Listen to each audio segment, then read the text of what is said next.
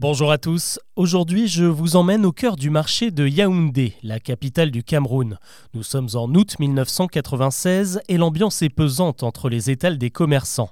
Les hommes qui se promènent là ont le visage fermé, ils sont méfiants et tous ont pris l'étrange habitude de garder leurs mains enfoncées au fond de leurs poches. Depuis quelques semaines, une rumeur inquiétante leur est venue de Limbe, une ville toute proche de la frontière nigérienne.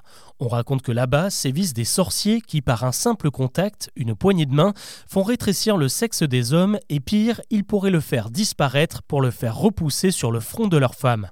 Pour les Camerounais, c'est évident, c'est un coup monté des Wassa, une ethnie très présente au Nigeria réputée pour ses pouvoirs magiques, mais aussi pour ses remèdes miracles. Le business serait donc bien rodé, des marabouts arpenteraient les gares et les marchés, feraient disparaître les sexes et leurs complices proposeraient des potions à prix d'or pour régler le problème. En Occident, cette histoire aurait de quoi faire sourire, mais en Afrique de l'Ouest, où l'animisme et les légendes musulmanes bercent les cultures, on prend cette affaire très au sérieux. Elle déchaîne les passions, à tel point que des émeutes et des lynchages ont déjà embrasé une partie du Cameroun, et les forces de l'ordre ont beau intervenir, la rumeur, elle, se répand comme une traînée de poudre. En quelques semaines, le phénomène s'étend au Bénin, à la Côte d'Ivoire, au Mali, au Sénégal, à la Mauritanie.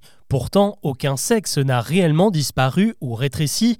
En fait, cette histoire agit comme un moyen de régler ses comptes. Au Togo, par exemple, on estime que ce sont les voisins du Ghana qui en seraient responsables. Au Burkina Faso, c'est la minorité Ibos qui est visée et des dizaines de sorciers présumés se font lapider dans les villages. En 97, c'est une dizaine de pays qui est au bord de la guerre civile et les gouvernements se retrouvent forcés de s'en mêler pour calmer le jeu. Au final, le bilan de cette rumeur est terrible, plus de 300 morts et près de 3000 blessés. On pourrait croire que les choses se sont tassées avec les années.